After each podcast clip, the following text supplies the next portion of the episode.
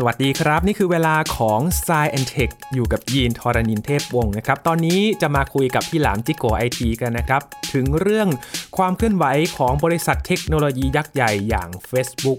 ที่ตอนนี้เป็น Meta แล้วนะครับ แล้วก็ Twitter ครับ มีการเปลี่ยนแปลงทั้งการปลดพนักงาน แล้วก็อย่าง Twitter เองก็เปลี่ยน CEO เป็น Elon Musk ด้วย วันนี้มาคุยความคืบหน้าว่าเกิดอะไรขึ้น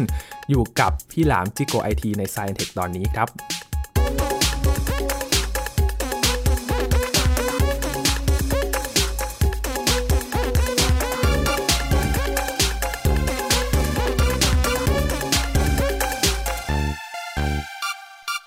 ที่ต้องยกมาทั้ง 2 บริษัทใหญ่ เพราะว่ามันมีการเปลี่ยนแปลงที่น่าสนใจนะครับ อย่าง Twitter เนี่ย ก็เปลี่ยน CEO ใหม่เป็นอีลอนมัสนะครับ ซื้อ Twitter ไปเรียบร้อยแล้ว แล้วก็มีการเปลี่ยนแปลงเกิดขึ้นนะครับ และก็อีกเรื่องหนึ่งบริษัท Meta บริษัทแม่ของ Facebook เองนะครับ ต้องประกาศปลดพนักงานครั้งใหญ่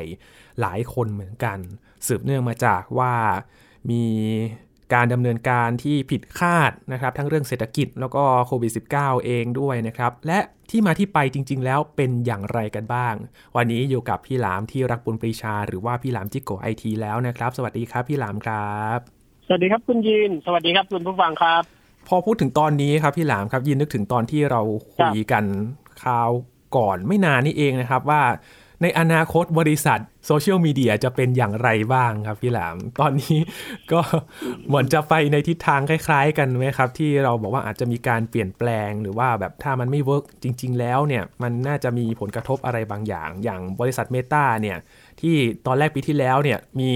การโปรโมทว่าจะทำเมตาเวิร์สใช่ไหมครับพี่หลาม แต่ว่าตอนนี้ก็ต้องประกาศปลดพนักงานครั้งใหญ่ มันเกิดอะไรขึ้นครับพี่หลาม เราเคยพูดกันแล้วเนาะคุณยินว่า น่าจะใกล้เวลาที่จะถึงช่วงตกต่ำของ Facebook นะครับ ทีนี้กระแสของ Metaverse ปีที่แล้วเนี่ยมันมันเหมือนสวนกระแสนิดนึงก็คือมันทำให้ทุกคนรู้สึกว่า ไม่หมูเฟซบุ๊กยังแข็งแรงดีอยู่เลย Facebook ยังคงอยู่ได้ต่อไป ผมก็รู้สึกนิด ๆ แต่ผมว่ามันเหมือนเป็นสิ่งที่ Facebook พยายามทำนะฮะโดยส่วนตัวผมเองเนี่ยผมไม่ค่อยเชื่อเรื่อง Metaverse เลยว่ามันจะเวิร์ก นะครับก็รู้สึกว่ามันเป็นฝันลมๆแรงๆซึ่งทุกคนก็เฮกันไปโอ้โหจำได้ว่า พอ Facebook นี่เล่นใหญ่ คือเขาต้องการ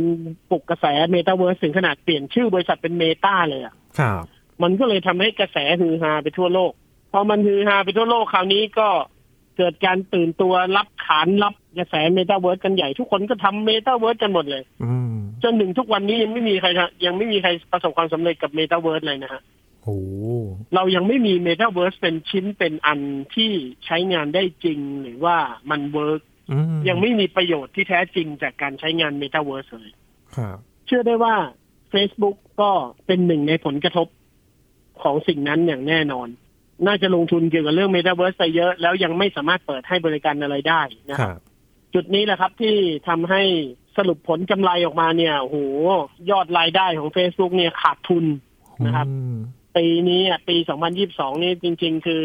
กลับมาจากโควิด แล้วเหมือนหมดสภาวะโควิดแล้วครับ ทุกสิ่งทุกอย่างน่าจะเริ่มดีขึ้น แต่กลายเป็นว่าของ Facebook กับแย่ลง แย่ลงจนกระทั่ง พอรายได้เขาตกลงขาดทุนมากเยอะนะมีผลประกอบการที่ไม่ดีเขาก็ถึงกับต้องใช้วิธีมาตรฐานกับทุก ๆ บริษัทที่เริ่มถึงในยุคตกต่ำครับ นั่นก็คือการปลดพนักงานโดยปกติแล้ว Facebook มีพนักงานไม่เยอะนะครับ ครับ Facebook เนี่ยมีลูกค้าอยู่ประมาณสองพันล้านคน แต่ Facebook มีพนักงานอยู่แค่ประมาณแปดหมื่นเจ็ดพันคนทั้งนี้เท่านั้นเองทั่วโลกดูแลลูกค้าเยอะมาก ใช่ ลองหารดูครับแปดหมื่นเจ็ดพันต่อสองพันล้านโอ้โหมันเทียบกันไม่ได้เลยนะหนึ่งหนึ่งต่อเท่าไหร่ก็ไม่รู้อะเพราะฉะนั้นในแปดหมื่นเจ็ดพันคนของ Facebook เนี่ย เป็นโปรแกรมเมอร์ซะส่วนใหญ่ด้วย ไม่ได้เป็นพนักงานที่จะต้องมาเจอ อย่างในประเทศไทยเนี่ย มีพนักงาน Facebook อยู่แค่สองคนสองคนเอง เป็นฝ่ายการตลาด สองคนเองครับเป็นฝ่ายการตลาดครับ เป็นฝ่ายการตลาดที่คอยดูแลลูกค้านะฮะสองคนนี้จะเป็นตัวแทนโดยตรงจาก Facebook เสร็จแล้วเขาจะมาจ้างฟรีแลนซ์ในประเทศไทยเพื่อทำงานให้เขาอีกทีหนึ่งแต่ถ้าเป็นส่วนโปรแกรมเมอร์เนี่ยจะทำงานอยู่เมืองนอก แล้วก็รีโมทไปทั่วโลก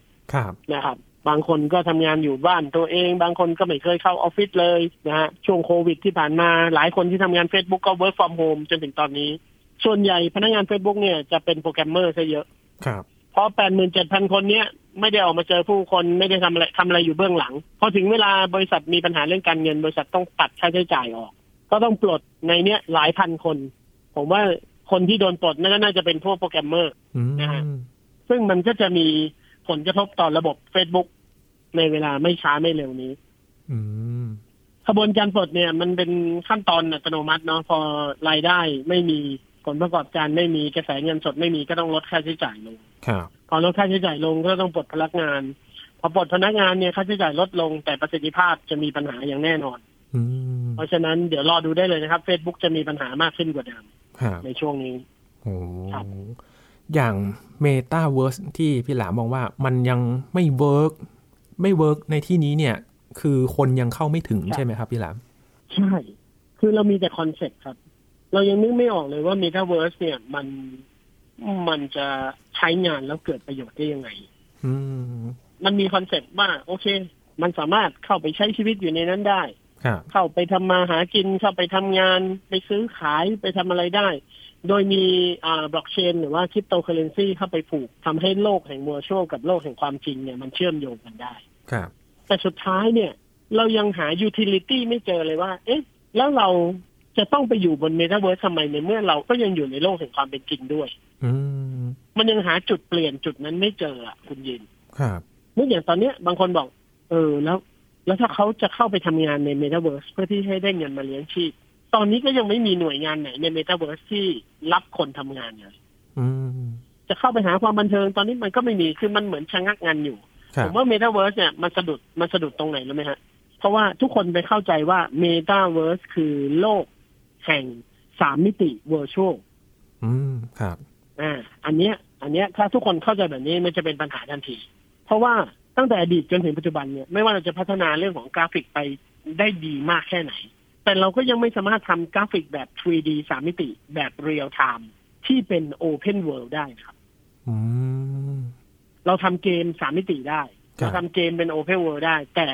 Open World ในเกมมันก็คือการจำกัดขอบเขตครับ มันไม่ใช่ Open World แบบทั้งโลกจริงๆ เพราะฉะนั้นการทำ Metaverse มันใหญ่กว่าการทำเกมมาก มันก็เลยไปเจอขอบเขตหรือว่าข้อจำกัดของการทำโลกสามมิติ มันต้องใช้พลังงานแล้วก็ต้องใช้เอ่อการประมวลผลสูงมากครับผมว่าตรงนี้แหละเป็นปัญหาของ Metaverse ซึ่งทุกคนเนี่ยเข้าใจเป็นแบบเดียวกันว่าโอ้โหมันจะต้องเป็นโลกกว้างใหญ่ไพศาลเลย แล้วก็ทุกคนก็เป็นกราฟิก real-time สามมิติเดินเข้าไปในนั้นเห็นทุกอย่าง real-time จริง ๆ Metaverse ไม่ต้องเป็นอย่างนั้นก็ได้ครับ Metaverse จะเป็น 2D ก็ได้ Metaverse จะเป็น flatland ซึ่งจะเป็นพื้นที่แคบๆกำหนดขึ้นมาเป็นสี่เหลี่ยมบล็อกเล็ก ๆ หรือเป็นตึกตึกๆเดียวก็ได้อืมแต่ทุกคนเนี่ย ทุกคนไม่กล้า ไม่กล้าทำเล็กเนี่ยเพราะทำเล็กปุ๊บเดี๋ยวจะโดนแบบ อ่าอุ้ยทำไมเมตาเวิร์สอันแค่นี้เองอะไรเงี้ยมันจะโดนครหา แต่พอจะทำใหญ่ ทำใหญ่ก็ทำไม่ได้อีกเจอสิ้นเปลืองพลังงานสูง สิ้นเปลืองการประมวลผลสูงครับสิ้นเปลืองงบประมาณในการลงทุนสูงอืมทำแล้วก็ไม่คุ้มไม่กล้าเปิดตัว สิ่งเหล่านี้เป็นสิ่งที่มันสกัดตัวมันเอง คือเมตาเวิร์สมันสกัดตัวเองอยู่ครับ ผมเข้าใจแบบนี้นะ คนอื่นอาจจะมองมุมอื่นก็ลองเสนอแนะมาได้นะครับ คือพอทำใหญ่ ๆ แล้วทำไม่ถึงใช่ไหมครับพี่หลามใช่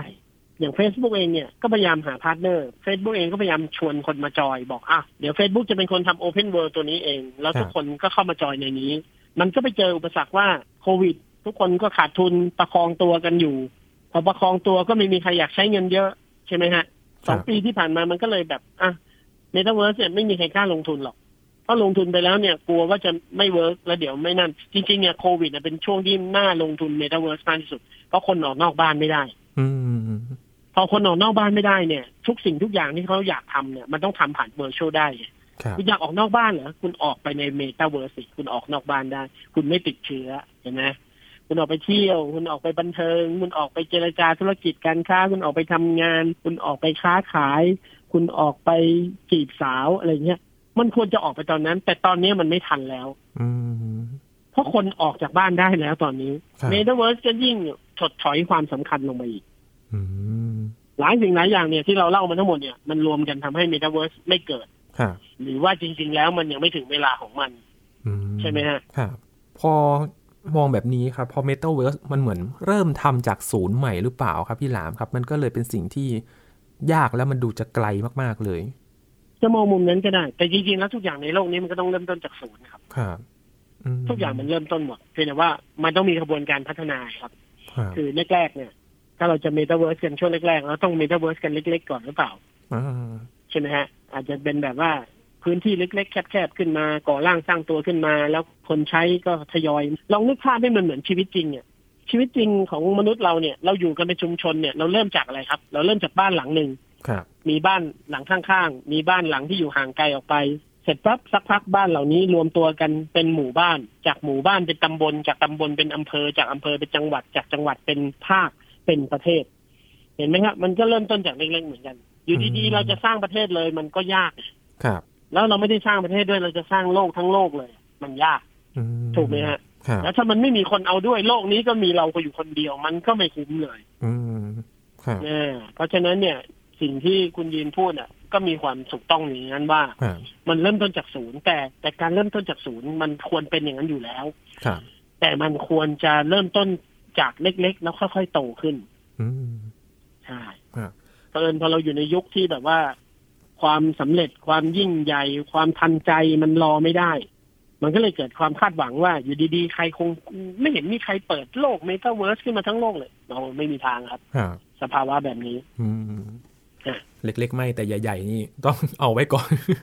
เออ ผมว่าบริษัทมิต้าก็ไม่กล้าทำเมตาเวิร์สอืม พอยินพูดถึงการเริ่มจากศูนย์นะครับทำไมเขาไม่หาคนที่เขาเชี่ยวชาญมาร่วมมือกัน แทนที่จะทำคนเดียวล่ะครับพี่ลามคืออย่าง Facebook เนี่ยเขาก็สะสมนะครับ เขาซื้อ WhatsApp เขาซื้อ Instagram ครับเขาซื้อเอ่อ Oculus Oculus นี่ซื้อมาทำ Metaverse เลยเพราะเพราะว่ามันคือแว่น VR ครับแล้วมันก็คือโลก Virtual สามมิติ เขาก็ซื้อคนมารอไว้นะอืมเพียงแต่ว่าพอจะเปิด partner ร่วมอะ Facebook เนี่ยบอบช้ำมาตั้งแต่ทำไอ้ Libra ครับอ๋อ Libra ที่เป็นเงินดิดิจิจิทัลของเขาอะครับใช่เขาทำตามขั้นตอนหมดเลยนะ คือ ถ้าคุณจะทำ Metaverse คุณต้องมีคริปโตเคอเรนซี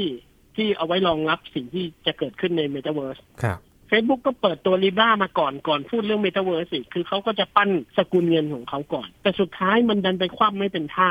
อืมอืมอืมมันก็โดนสกัดดาวรุ่งเพราะว่าทุกคนมองว่าเฮ้ย Facebook อยู่ดีคุณจะมาเป็นเจ้าแห่งการเงิน คุณจะครอบครองการใช้จ่ายเงินของคนทั้งโลก ครับคนที่เป็นเจ้าใหญ่อยู่เดิมเขาก็ไม่ร่วมด้วย ธนาคารพาณิชย์ไม่ร่วมด้วยอืมวงการเงินออนไลน์ก็ไม่ร่วมด้วย partner ไหนก็ไม่มีใครกล้าเข้า เพราะว่าเข้าไปแล้วต้องไปเป็นลูกน้อง Facebook ซึ่งไม่มีใครอยากทำแน่อืมอืมๆมีเตอร์เวิร์สเหมือนกันคุณยินครับ ถ้า Facebook เป็นเจ้าของโลก แล้วเราต้องเข้าไปอยู่ในโลกใบนั้น โดยที่มีเจ้าของโลกเป็น Facebook แสดงว่าเราต้องไปเป็นทาส Facebook ถูกไหมฮะอืม เราต้องไปอยู่ภายใต้การปกครองของ Facebook ซึ่งเท่ากับว่าอยู่ดีเราก็ยอมให้ Facebook มาสั่งงานและปกครองและควบคุมชีวิตเรา ครับ บริษัทไหนก็ไม่อยากเป็นแบบนั้น อืมมันถึงไม่เกิดไง มันถึงรวมตัวกันไม่ได้ ครับอืผมว่าด้วยมุมนี้เลยนะ คือไม่งั้น Facebook ต้องจริงใจกว่านี้ ต้องบอกว่าเฮ้ยโลกนี้สร้างมาไม่ใช่กติกาของ Facebook โลกนี้ไม่ใช่ Facebook ไม่ได้เป็นเจ้าโลก ไม่ได้เป็นเจ้าของโลก แต่ ทุกคนมาช่วยกันอยู่ แล้วมาช่วยกันสร้างมาเป็นชุมชนขึ้นมา แล้วก็มาเลือกตั้งกันอะไรอย่างเงี้ยคือมันต้องบริสุทธิ์ตั้งแต่ concept ครับถ้า concept มันไม่ใสสะอาด มันก็ไม่มีใครอยากมาอยู่ด้วยอืมถ้ามองแบบนี้เนี่ย มันกลายเป็นว่าตอนนี้มันเป็นเฮือกสุดท้ายของ Facebook แล้วหรือยังครับ พอมันทำไม่สำเร็จแบบนี้ ยังไม่ถึงครับทุกอย่างเนี่ยเกิดขึ้นตั้งอยู่ดับไป ก่อนที่จะดับไปเนี่ยมันต้องมีแนวโน้มก่อนครับ มันต้องมีแนวโน้มที่ลดลงอืม ผมว่ากราฟตอนนี้อะน่าจะเป็นจุดเริ่มต้นของการในยุคตกต่ำของ Facebook นะฮะคือ Facebook จะเริ่มต้นจากมีปัญหาเรื่องการเงินก่อน พอมีปัญหาเรื่องการเงินเนี่ย เดี๋ยวเขาก็จะมีปัญหาเรื่องอื่นๆตามมาครับจุดเริ่มต้นของการสิ้นสุดยุคของ Facebook อาจจะเริ่มต้นในช่วงนี้ แล้วเราต้องมองยาวๆไปว่าหลังจากนี้ไปเนี่ย กราฟของเขาจะทิ้งดิ่งลงไปเรื่อยๆไหมอืถ้าเขามีปัญหาอย่างอื่นเพิ่มขึ้นมาอีก แล้วก็แก้ไขปัญหาไม่ได้ จัดการกับตัวเองไม่ได้ สะสมปัญหามากขึ้นไปเรื่อยๆอันนั้นน่ะจะพาเขาลงไปเรื่อยๆจนกระทั่งถึงจุดต่ำสุดแล้วก็สูญสลายไปครับอืมเราก็เตรียมตัวกันเลยครับว่าเราจะไปเล่นอย่างอื่นแทนนะฮะ Facebook ไม่มีแล้วเราจะไปเล่นอะไรแทนโอ้โหต้องหาบ้านใหม่ในการเล่นโซเชียลมีเดียใช่ไหมครับพี่ลามใช่ใช่อืมแต่ก็ไม่น่าตกใจเลยนะครับเพราะว่าที่ผ่านมาก่อนหน้าจะมี Facebook เราก็เล่นอะไรกันอยู่ก็ไม่รู้ Hi-Fi เราก็ลืมกันไปแล้วเนี่ยไฮไฟ ก็รอรู้ว่าเอ๊ะน่าจะไปตามกระแสแล้วกันเหมือนการเปลี่ยนแปลงที่เราเออใช่เพราะอันนั้นไม่ค่อยได้เล่นปุ๊บเราก็โยกย้ายตามกันมาใช่ครับใช่เดี๋ยวมันก็ผ่านไปครับทีนี้ครับจาก Facebook Meta นะครับพี่หลามอีกบริษัทหนึ่งก็เกิดการเปลี่ยนแปลงไม่แพ้กันเลยนะครับ เป็นข่าวใหญ่มากในรอบเดือนที่ผ่านมา ตื่นเต้นแล้วก็ยังไม่หยุดเลยครับจนตอนนี้ก็ยังมีข่าวอยู่เรื่อยๆนะครับทวิตเตอร์ครับพี่หลามหลังจากที่ดีลกันสำเร็จนะครับ Elon Musk ซื้อครับทวิตเตอร์แล้วก็เป็น CEO มีรูปแบก แบกอ่างล้างมือไป ไปที่ทวิตเตอร์ก็ไม่เข้าใจว่าแบกไปทำไมเออเอาไปล้างไงเอาไปล้างล้างบาง ล้างบางจริง ๆ ครับพี่หลามคือปลดผู้บริหารระดับสูงก็คือ หายไปหมดเลยก็มีแค่เขาที่เป็นเฮดอยู่คนเดียวใช่ไหมครับ แล้วก็ปลดพนักงานส่วนหนึ่งออกไปด้วย ทีนี้มันก็จะมีครับการเปลี่ยนแปลงบางอย่างที่ เขาพยายามทำกันอยู่ ด้วยความที่อีลอนมัสเนี่ยมีความเป็นนักธุรกิจใช่ไหมครับเขาก็พยายามที่จะหาทางสร้างรายได้ที่เพิ่มขึ้น ซึ่งเหมือนจะไปในทางเดียวกันไหมครับ พี่หลามสำหรับทวิตเตอร์ที่เรื่องของกระแสเงินสดในนั้นเนี่ยมันก็เริ่มลดลงเหมือนกันทวิตเตอร์เนี่ย ต้องบอกว่าการมาซื้อของ Elon Musk เนี่ยมันเป็นอุบัติเหตุครับอืมเขาไม่ได้มีความตั้งใจซื้อตั้งแต่แรกครับ ครับ คือตอนแรกเนี่ย Elon Musk บอกว่าจะซื้อทวิตเตอร์ในราคาสี่หมื่นสี่พันล้านเหรียญเนี่ย อันนี้คือราคาคุยครับเสร็จแล้วเขาก็สร้างกระแสไปเรื่อยๆ สุดท้ายคือเขาพยายามที่จะลดราคาลงมาอืมแล้วก็บีบบีบทางทวิตเตอร์ว่าจะไม่ขายให้เขาก็ไม่มีคนอื่นจะมาซื้อแล้วนะถ้าอยากได้เงินสดอ่าต้องบอกว่าทวิตเตอร์เป็นบริษัทที่ได้กำไรน้อยมากนะครับ มีผู้ใช้เยอะครับเป็นโซเชียลเน็ตเวิร์กอันดับสอง แต่ว่าในเชิงการตลาดในเชิงการโฆษณาในเชิงการสร้างรายได้ ทวิตเตอร์สร้างรายได้ได้น้อยครับ อืมนะก็มีการลงทุนเพิ่มมาหลายรอบ เอา funding เอาคนลงทุน investment มาถือหุ้น หุ้นก็กระจายหัวแตก แตกแยกย่อยเป็นหุ้นหัวแตกหลาย step มาก ครับ ภายในทวิตเตอร์เองเนี่ย อยากได้การลงทุนก้อนใหญ่มานานแล้ว พออีลอนมัสก์มาให้ข่าวแบบนี้ พวกเขาก็มีความหวังขึ้นมา แล้วตอนหลังอีลอนมัสก์ก็มาเล่นลิ้นบอกว่า 44,000 ล้านไม่ซื้อแล้วครับอืม น่าจะลดลงมาเหลือเท่าไหร่อะผมจำไม่ได้ น่าจะเหลือแบบ2,000ล้านหรือ3,000ล้านอะอืมหายไปเยอะเหมือนกันน่ะลดไปเกือบครึ่งครับก็ผู้บริหารทวิตเตอร์ที่อีลอนมัสไล่ออกสองคนนั้นแหละสองสามคนนั้นน่ะ เป็นคนที่ลงไปดูในการเจรจาขอซื้อครั้งแรก ครับว่าเฮ้ยมันมีข้อผูกพันทางกฎหมาย มันมีภาษากฎหมายที่ผูกพันอยู่ในนั้นอยู่ ว่าอีลอนมัสเคยยื่น ขอซื้อในราคา 44,000 ล้าน เพราะฉะนั้นถ้าอีลอนมัสจะซื้อจะไม่สามารถซื้อในราคาต่ำกว่านั้นได้ ราคาต่ำสุดที่อีลอนมัสยื่นจะต้องเป็นราคาแรกที่เขาเคยยื่นไว้ อันนี้มันเป็นข้อกฎหมายครับที่ทางอีลอนมัสก์พลาดอืมแล้วสุดท้ายมันเหมือนสัญญามันบังคับกัน ว่าครับยังไงคุณก็ต้องซื้อแล้วคุณต้องซื้อในราคานั้นด้วย อีลอนมัสก์ก็เลยตกกระไดพลอยโจรครับ งานนี้เขาไม่ได้เต็มใจนะครับอืมลำบากด้วยซ้ำจะต้องไปหาเงินกู้ หาเงินมาจ่ายสี่หมื่นสี่พันล้านเนี่ย ซึ่งครับเขาไม่มีเงินสดเยอะขนาดนั้นแน่นอนโอ้หรือไม่มีทรัพย์สินที่จะมาซื้อเยอะขนาดนั้น ต้องทยอยจ่ายครับนี่คือเหตุผลว่าทำไมเข้ามาปุ๊บไล่ผู้บริหารออกเลย เพราะว่าผู้บริหารนี่แหละ ที่ทำให้เขาต้องเสียเงินสี่หมื่นสี่พันล้านอืมนะฮะแต่ไล่ผู้บริหารออกเนี่ย ผู้บริหารก็สบายเลยนะ ได้ค่าตกใจกันไปคนละพันสองร้อยล้านอะโอ้ ถ้าเป็นผมผมโดนเฉดหัวได้หนึ่งพันสองร้อยล้าน ผมก็ยิ้มนะครับไม่ได้ไปตัวเปล่า เดินยิ้มหมดใช่โอ้โหไม่ได้มามือเปล่าเลยมาแบบเต็มเต็มคาราเบลเต็มคาราเบลเรียกว่าได้ไปแบบเต็มเต็มคาราเบลเลยทีเดียวโอ้ครับแต่ปัญหาที่อีลอนมัสมาต้องมาแก้นเป็นเนี่ปัยญหา คืออีลอนมัสไม่ได้มาแก้หรอกอีลอนมัสตอนเนี้ยเข้ามาสร้างปัญหาให้ทวิตเตอร์โอ้ หนึ่งคือเขามีเงินมาจ่ายไม่ครบแน่นอน เขาครัจะบต้องมีปัญหากับเงินที่เขาต้องจ่ายอืมสองก็คือเขามาแก้กฎหยุมหยิมยุบจับ แล้วมาเปลี่ยนแปลงทวิตเตอร์เยอะพอสมควร ซึ่งสิ่งเหล่านี้กำลังจะค่อยๆทยอยมีผลอืมเริ่มต้นจากไปกำหนดเรื่องของไอ้พวก Account VIP เนอะครับต้องจ่ายเงินนะนะจ่ายงงจ่ายเงินไปเรียกเก็บเงินเพิ่มอะไรเงี้ย ผมว่ามันมีผลต่อผู้ใช้ทั้งหมดอืม แล้วคนก็จะเริ่มไม่มีความสุขบนทวิตเตอร์รู้สึกว่ามันเซ็งสังคมทวิตเตอร์จะค่อยๆเสื่อมลง มันเป็นจุดเริ่มต้นคล้ายๆกับ Facebook แต่ Facebook เนี่ยมันเสื่อมโดยธรรมชาติ มันเสื่อมโดยกาลเวลาของมันเองครับแต่ทวิตเตอร์เนี่ย ยังไม่ถึงเวลาที่จะเสื่อม แต่โดนเร่งปฏิกิริยาโดยคนชื่ออีลอนมัสก์อืมอ่า มันมันดูเหมือนกัน แต่จริง ๆ แล้วไม่เหมือนกัน ครับ เหมือนคนคนหนึ่งที่มาควบคุมโซเชียลมีเดียให้มันเป็นไปในทิศทางของตัวเองหรือเปล่าครับแบบนั้น ก็ด้วยนิสัยของเขานะเขาก็เป็นคนที่อยากทำอะไรก็ทำเลยเนาะมัสผมว่าทวิตเตอร์มันจะดูไม่ไม่น่าเล่นก็เพราะนิสัยของเขานี่แหละคือนึกอยากจะเปลี่ยนกฎ อยากจะทำอะไรก็ทำเนี่ยจะนู่นจะนี่แล้วเดี๋ยวมันก็จะไปเอียงข้างเรื่องของการเมือง นะครับ ก็จะไปเอียงข้างเรื่องของการนำเสนอข่าวแล้วสุดท้ายอะความน่าเชื่อถือ หรือเสน่ห์ของทวิตเตอร์มันจะหายไปครับอืมไม่ใช่เพราะใครอะเพราะอีตาคนนี้แหละ อืมกลายเป็นว่า เอ๊ะ เป็นสิ่งที่ดีหรือว่าไม่ดีนะครับ คืออย่างการปลดพนักงานคราวที่แล้วเนี่ย ที่ไม่นานมานี้นะครับ มีการให้พนักงานออกไป และมีการเรียกกลับมาอีกรอบหนึ่งก็งงๆเหมือนกันนะครับว่าเขาทำอะไรของเขาอยู่ ก็ไล่ไล่พนักงานออกไปแล้วคนพบว่า เอ้ย เราไม่มีคนมาทดแทนหน้าที่นี้นี่ครับคือการตัดสินใจอย่างวุ่นวามเนี่ยคือทำอะไรตามใจแล้วสุดท้ายเจอปัญหาทางตันก็ต้องไปก็ต้องไปดึงเขากลับมาเผยคนนั้นมาใหม่ด้วยสัญญาใหม่ ซึ่งค่าจ้างอาจจะสูงกว่าเดิมด้วยซ้ำเขาเรียกว่าต่อรองค่าโง่ครับค่าโง่ เสียค่าโง่ โอ้เป็นสถานการณ์ที่ มันไม่เหมือนกันจริง ๆ เลยนะครับ ถ้าเทียบกับเมตาก็คืออันนั้นก็เป็นตามการลงทุนตามกระแสการลงทุนของเขาและผลตอบรับเนี่ยไม่ได้ตามที่คาดการไว้ แต่ว่าอันนี้เป็นการบริหารจัดการ แล้วก็มีปัญหาตามมา ซึ่ง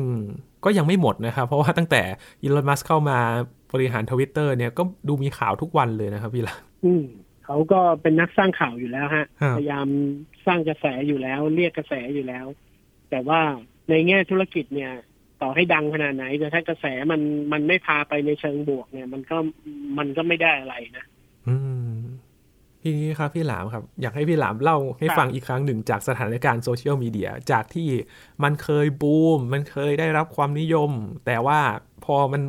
ล่อแร่แบบนี้เนี่ยมันเกิดจากอะไรครับ กลไกอะไรที่มันทำให้ต้องเริ่มที่จะเจือจางลงไป ถ้าเป็นภาพรวมอะ คือที่ผ่านมาเนี่ย Facebook มันอยู่เกินอายุของมันมากครับสมัยก่อนเนี่ย เราจะมีระบบระบบหนึ่งที่คนนิยมเข้าไปใช้กันเนี่ย ใช้ได้ประมาณห้าปีเจ็ดปี แล้วมันก็จะต้องมีคลื่นลูกใหม่มาทดแทนถูกไหมครับ ครับแต่เนี้ยเฟซบุ๊กมันอยู่เลย อายุมันมากมันอยู่มาสิบสามสิบสี่ปีแล้วอะ่ะ มันก็ควรจะถึงเวลาไปตั้งนานแล้วแต่มันฝืนตัวเองอยู่หรือว่าเป็นเพราะว่าโลกนี้มันขาดการพัฒนา มันเลยไม่มีสิ่งใหม่มาทดแทนครับ พอวงจรมันผิดเพี้ยนเนี่ยนะฮะอย่างอื่นมันก็จะเพี้ยนตามไปด้วย ครับ ผมว่าปัญหาของโซเชียลเน็ตเวิร์กทุกวันนี้คือ ยังไม่มีใครลุกขึ้นมา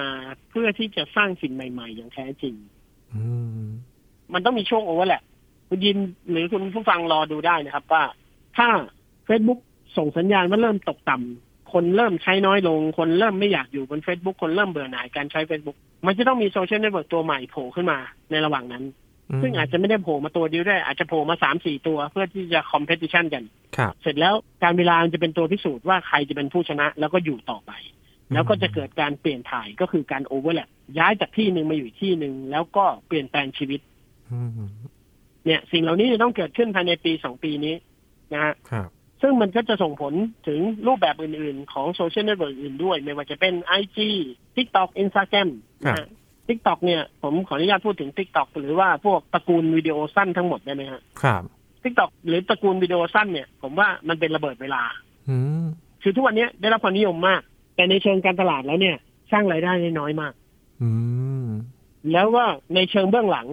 มีการใช้เงินอุดหนุนเยอะมาก เพื่อให้มันคงกระแสความดังเอาไว้ ครับ เพราะฉะนั้นกระแสของวิดีโอสั้นเนี่ย ที่ทุกคนพยายามไล่ตาม TikTok อยู่ตอนนี้เนี่ยมันจะสิ้นเปลืองเงินและสิ้นเปลืองงบประมาณมาก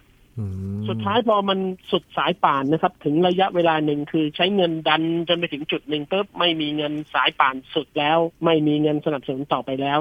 ระเบิดเวลามันก็ได้เวลาที่จะระเบิดพอระเบิดเวลาหรือฟองสบู่แตกเกิดขึ้น มันก็จะพังคลืนลงมา ผมมองแบบนั้นนะครับ บางคนอาจจะมองว่าโอ้พี่หลามหัวโบราณเชยไม่ยอมรับสิ่งใหม่ จริง ๆ ผมเป็นคนเปิดรับสิ่งใหม่มากๆ แต่ว่าเวลาผมมองสิ่งใหม่เนี่ย ผมจะมองหาเหตุและผลอยู่ในตัวมันนะฮะคือโอเควิดีโอสั้นเนี่ยมันมันเป็นเทรนด์ก็จริง คนชื่นชอบการบริโภค แต่สุดท้ายแล้วเนี่ยคอนเซ็ปต์มันไม่แข็งแรงพอที่จะอยู่ได้ยั่งยืนครับที่ผ่านมาเนี่ยเรามีวิดีโอสั้นเยอะแยะนะครับ ก่อนที่จะมี TikTok เนี่ย เราก็มีตั้งหลายแพลตฟอร์ม สังเกตว่าแพลตฟอร์มแต่ละแพลตฟอร์มเนี่ยมีต้นทุนสายป่านในการดันเนี่ย ไม่เกินปีสองปี อยู่ได้ปีสองปี แล้วก็หมดแรงหมดเงิน หมดงบก็ชิงตายไปก่อนอืมแต่ t ิ k t o k เนี่ยเป็นทุนจีนนะฮะ t ิ k t o k ก็เงินหนาหน่อย ก็สามารถดันได้ยาวหน่อยครับ ก็จะมีอายุนานหน่อย แต่คนอื่นเนี่ยอย่าง YouTube ช็อต Facebook อะไรไม่รู้วิดีโอสั้นเนี่ยนะฮะ Facebook Story อ่าอืม คนสองอันเนี้ยอันนี้คือทำเหมือนเพื่อสกัดคู่แข่งเฉยๆไม่ให้มันได้ตลาดไปคนเดียวครับ แต่สุดท้ายเขาค้นพบว่าเขาไม่ได้สร้างรายได้อะไรจากตรงนี้เขาก็ต้องเลิกทำอืม เป็นแค่การแค่ดึงใช่ไหมว่าแบบมีฟีเจอร์ที่มันเหมือนกันนะลองมาใช้ของเราสิเออ เหมือนดึงแชร์ ดึงมาเก็ตแชร์มาไม่ให้ทางนู้นชนะอย่างใสสะอาดแค่นั้นเองครับก็มีเงินส่วนหนึ่งมาดึงแหละสร้างหมดเงินก้อนนี้ดึงแล้วแล้วไม่สร้างรายได้เพิ่ม เงินก้อนใหม่ก็ไม่มาเติม ก็ต้องจบแค่นี้อืมใช่ไหมฮะ หรือถ้า t ิ k t o k ตกต่ำก่อน บริษัทเหล่านี้ก็จะถอนงบทันทีเลยครับเฮ้ยเราไม่จำเป็นต้องไปแข่งแล้วมันเริ่มตกต่ำแล้ว ยังไงเดี๋ยวมันก็หายไปจากระบบฉะนั้นเราไม่ต้องไปแข่งกับเขาแล้วใช่อ๋อมันก็จะวกเนี่ยมันจะเกิดความเปลี่ยนแปลง ผมว่าช่วงสองสามปีข้างหน้าเนี้ยจะเห็นความเปลี่ยนแปลงเยอะในเชิงโซเชียลมีเดียอื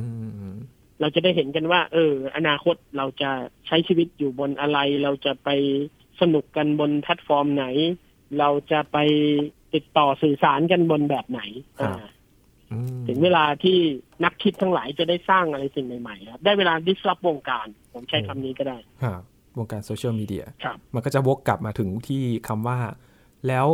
บริษัทเหล่านี้เขามีรายได้จากตรงนี้ไหม เพื่อที่จะสร้างความอยู่รอดให้กับเขาใช่อ๋อและยุคนี้ท้าทายด้วยนะครับพี่หลาม disrupt ไม่พอ